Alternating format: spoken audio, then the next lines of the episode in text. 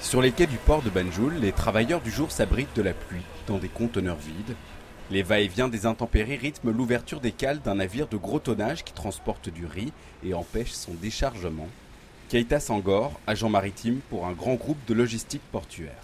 Le problème, c'est qu'on a de la pluie depuis 8 heures du matin. Et un navire de gros tonnage comme ça, ce n'est pas possible de l'ouvrir parce que c'est du vrac. Ça peut pourrir. Pour ce responsable du transport qui emploie une cinquantaine d'hommes à la journée, il n'y a pas que la pluie qui provoque des retards. L'autre grand problème, c'est le manque d'espace sur les quais. Comme vous pouvez le voir, nous n'avons que deux ou trois quais A et B, et puis le numéro 1. Et donc, nous ne pouvons pas prendre plus de trois bateaux par appel qui puissent accoster. Au large, d'autres bateaux de transport de marchandises attendent leur tour pour décharger leur contenu sur l'un des quatre emplacements.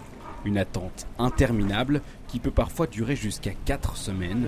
Nous avons ici deux terminaux, deux terminaux de stockage.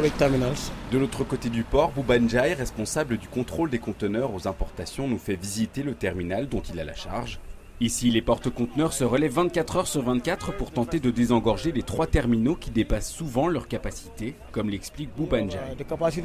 La capacité du terminal est normalement autour des 1500 conteneurs. Ici, on en a 2000. Parfois, on va en avoir quasiment 3000. Et c'est là que ça devient hors de contrôle. Pour répondre à ce problème de capacité, les autorités gambiennes ont principalement travaillé sur l'acquisition de propriétés privées situées aux abords du port. Sur les toits de l'administration portuaire, Landing Sanyang, responsable des services aux entreprises pour le port, fait l'inventaire. On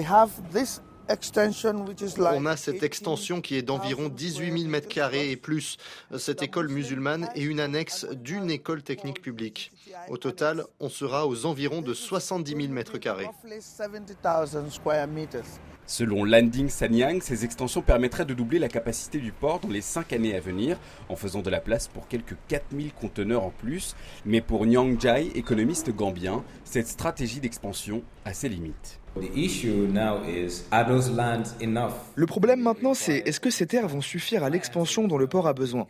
Ma réponse est non, parce que Banjul reste petite, et si on anticipe que d'ici 15 à 20 ans, les volumes d'échanges vont augmenter, alors le gouvernement gambien aurait eu besoin de construire de tout nouveaux ports en dehors de Banjul, mais aussi de réserver des terres pour les futures expansions.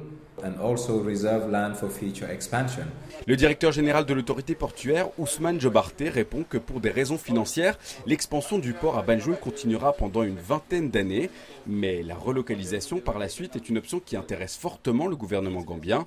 Le lieu aurait même déjà été choisi. Concernant les infrastructures du port, il y a des attentes claires. Une fois que les volumes de marchandises captées auront atteint un certain seuil, on pourra se pencher sur la délocalisation du port, sur la côte sud du pays, là où il y a des eaux profondes. Le lieu a déjà été identifié. Selon Ousmane Jobarté, le chantier du nouveau port devrait coûter aux alentours de 500 millions de dollars. En attendant, face au long délai d'attente pour les livraisons au port, entre 10 jours et 4 semaines, de nombreuses entreprises en Gambie choisissent de passer par d'autres ports de la région, plus efficaces et moins coûteux. Milan Berkmans, Banjul, RFI.